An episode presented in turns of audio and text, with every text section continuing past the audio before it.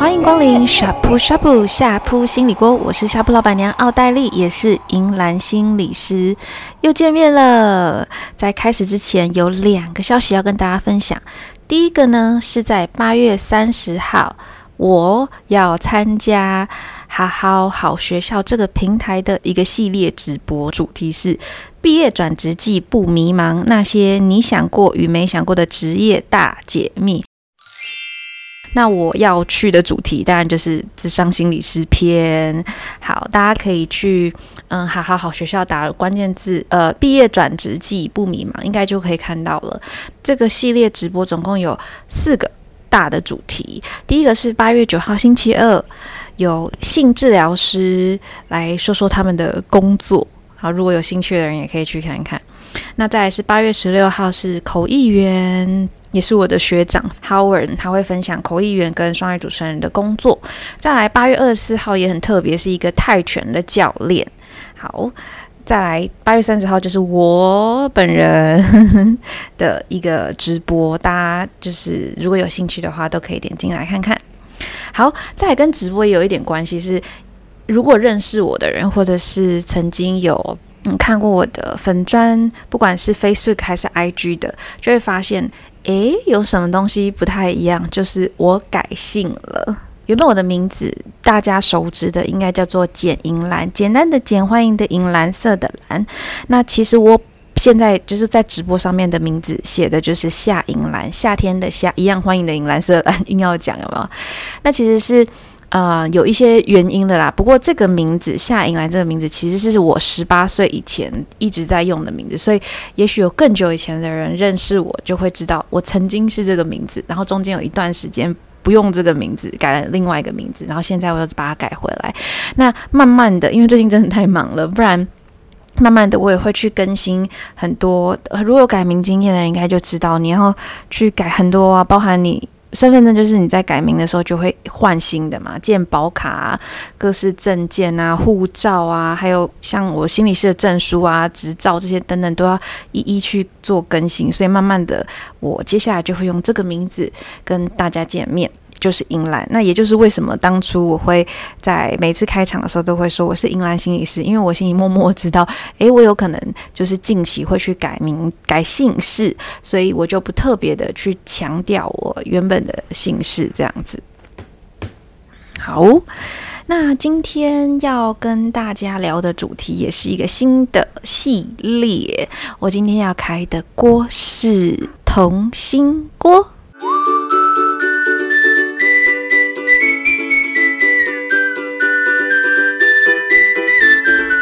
好，什么是童心锅呢？一直以来在我的职场工作，我很常跟儿童还有青少年一起工作。一方面是我自己蛮喜欢小朋友的，二方面是我觉得我自己蛮像小朋友的，或者是说有人用一个词叫做童心未泯，对不对？我以前觉得这个词蛮好的，可是后来我想想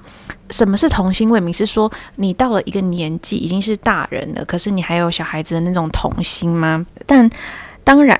就算你还很童趣或是很有童心，你一定跟你小时候的那个状态是不一样的，因为你经历了很多的事情，然后被看待为一个成年人，甚至有时候我觉得童心未泯算是好的啦，很多时候我们会被讲很幼稚，有没有，或是不成熟，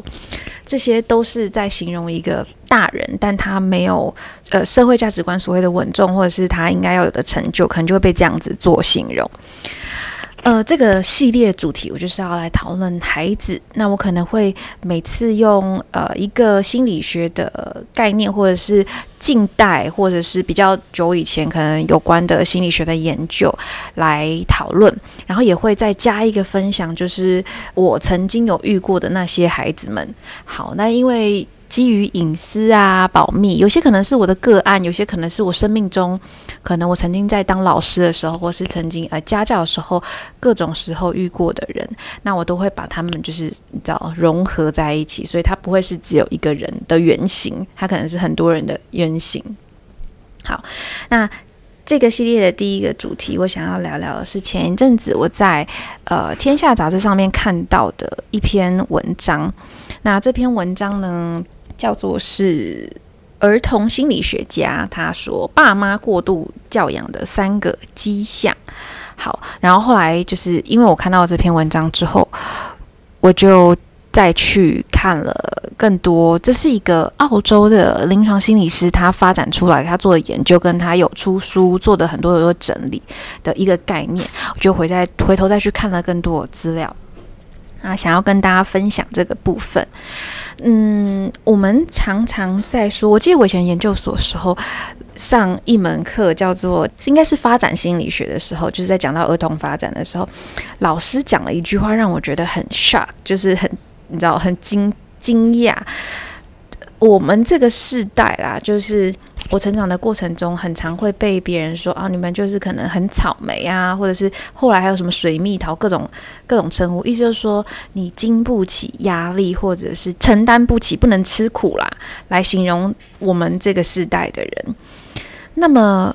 一直以来，这个东西也会隐隐的影响我们。虽然你心里会很不服，觉得说就是你们不了解我们。比如说青春期的时候，就会常常会这样讲啊，就是我现在有的压力你也不懂啊，或者是说你那个年，你就是生在那个年代，你又不能逼我回到那个年代，成为那个时候的你的童年。那你凭什么说好像你就比较辛苦，我就比较不辛苦？当然，我觉得在物质上，还有很多生活便利性上，因为时代的变迁，社会的进步，确实我们成长的过程中可能就有手机啊，有电脑，这些要查找很多资讯是更加方便的。可是同时我们也在承受着不同的一番压力。那回到刚刚我讲的，老师就说了一句说，当这些大人在评价或者是批评这些孩子的时候，他们不可以忘记的是，这些他们口中讲的像怪物或者像是草莓、水蜜桃一样，就是玻璃心的小孩，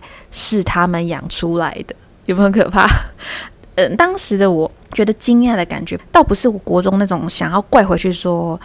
你们都不懂我们，而是突然会意识到一件事情，对耶，就是怎么会没有想到跟教育有关呢？就是当然我们常常听到说啊，这小孩就是被你宠坏的，我们都宠坏了什么什么之类的。可是有没有意识到，就是我们很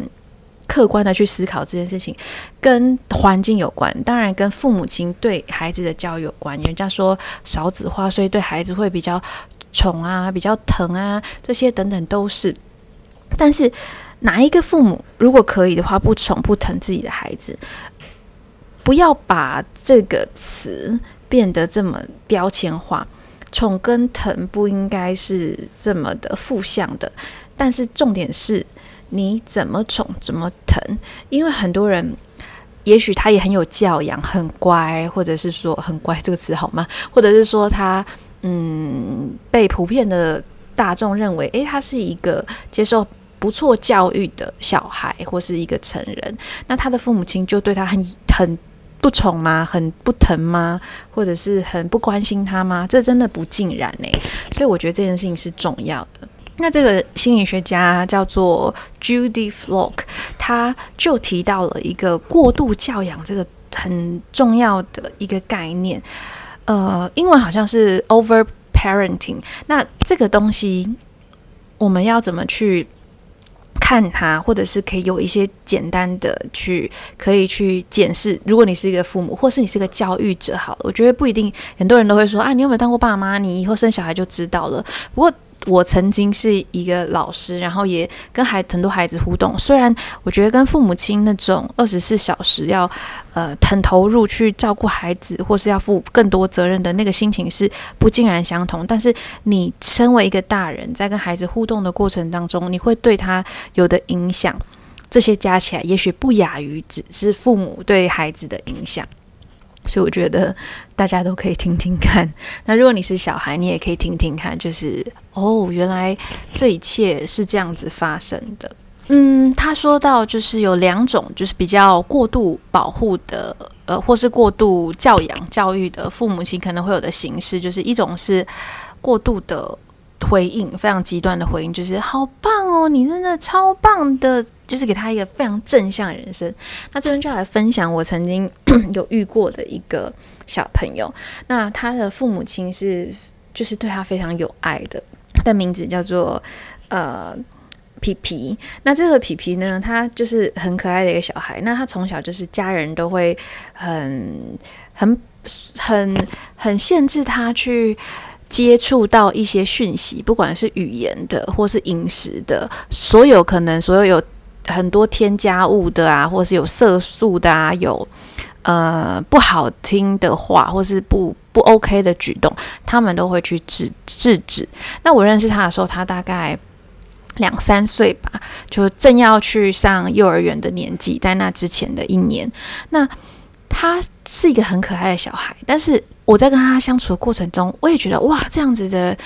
教养方式啊，非常的乌托邦，你知道吗？就是很理想，好像很不真实。对，就是这个不真实的感觉。在后期，我跟他有几次比较单独的互动，或者是有机会跟他接触到外面世界的时候，我会发现的。这个皮皮呢，有一次我们2个人一起，好像在就是公园吧，或是路边在玩的时候，然后就有听到有小朋友跟另外一个大人就是很大声的争吵，可能就是想要再多玩一点啊，然后对方的妈妈可能就很生气的，就是有打孩子的屁股，或者是很生气的，就是要把他带回家，或是然后就一个哭一个闹，然后另外一个也很生气这样子。然后这时候的皮皮看到的时候，他基本上是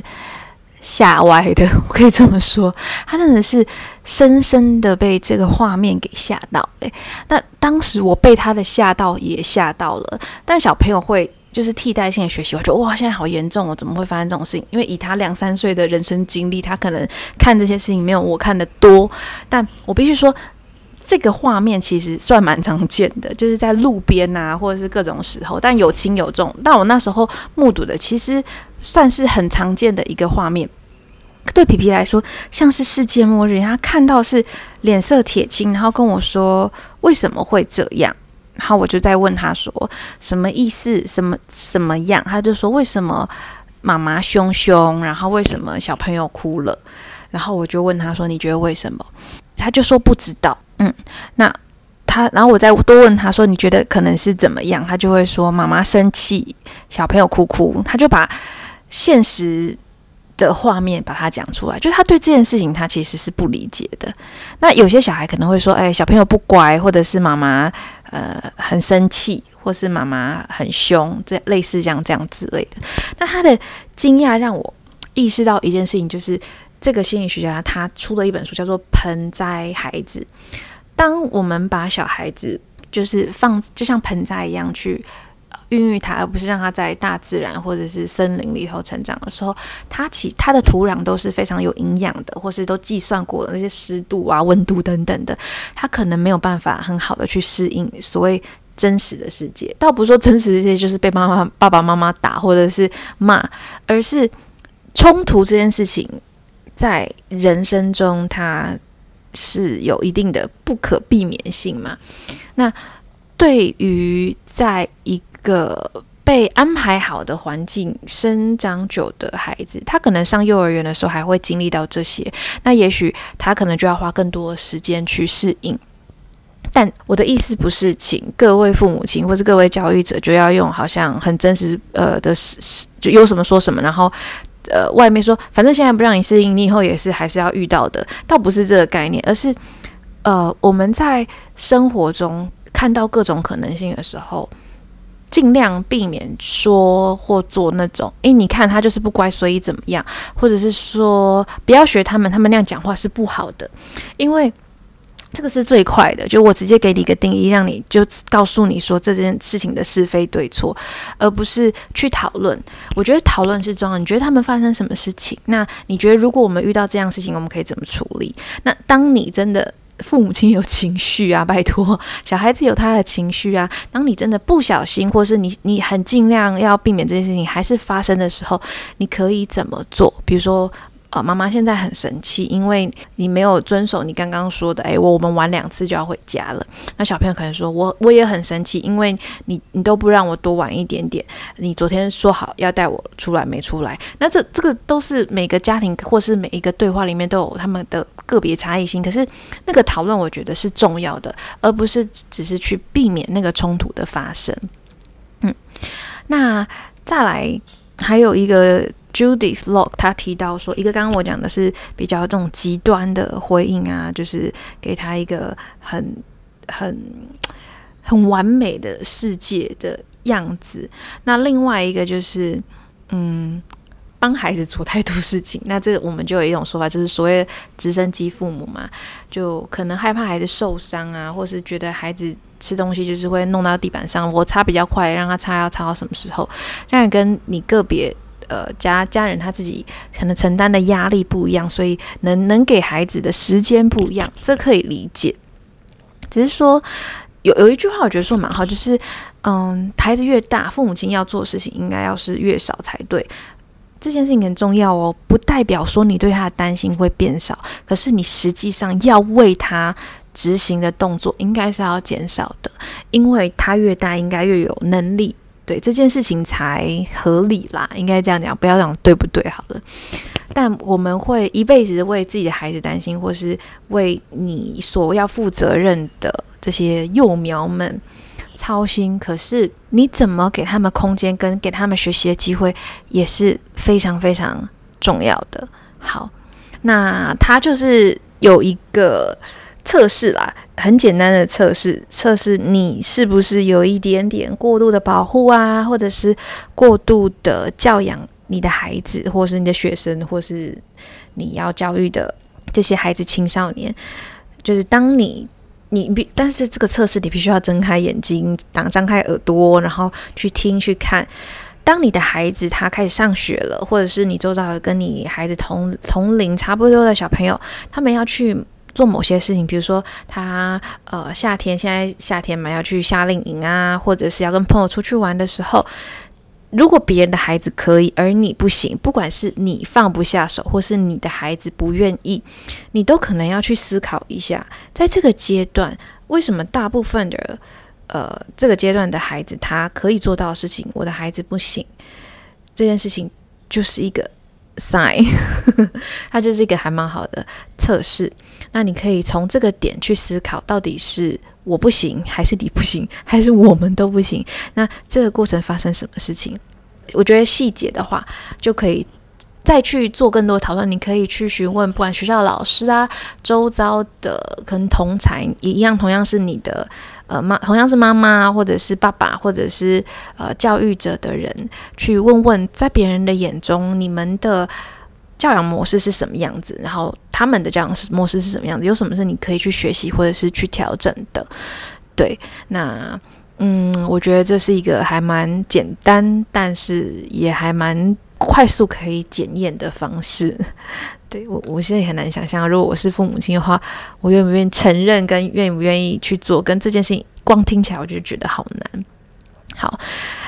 还有就是最后啦，我想讲的是，真的成为父母亲太不容易了啦，要成为一个教育者真的太难了，很多事情都会不一定是如你预期，可是当你尽力了努力了，就不要对自己有太多的谴责，因为你的快乐跟轻松才有可能让你们的教育更长久。否则当我们就是施予了太多的力量跟有太多的挫折的时候，你会很想放弃。那就老话一句，人家不是说什么 Happy Mommy Happy Baby 吗？那我觉得不是只有行线妈咪啊，教育者的角色这个时候要被分给可能不管是男性或是另外一半，不管是男女都很重要的适时的分工。那就暑假到了，各位父母亲应该是非常的辛苦的，那或者是说安亲班老师应该也是不容易的。那在这边就跟大家共勉之，也希望大家可以找到自己可以去舒压休息的方法。如果真的有需要的话，也可以来找夏银兰心理师，我在古亭站的暖心咨商中心。那我可以提供的有个别的，还有个别咨商，或者是亲子的谘商，线上或是线下都有。诶，有没有觉得很自然的就植入了？然后记得要去听8月30号，诶，去看8月30号晚上8点在好学校平台的关于职涯的直播哦，等你们哦。好，那今天就先到这里了，我们就下次见咯，大家拜拜。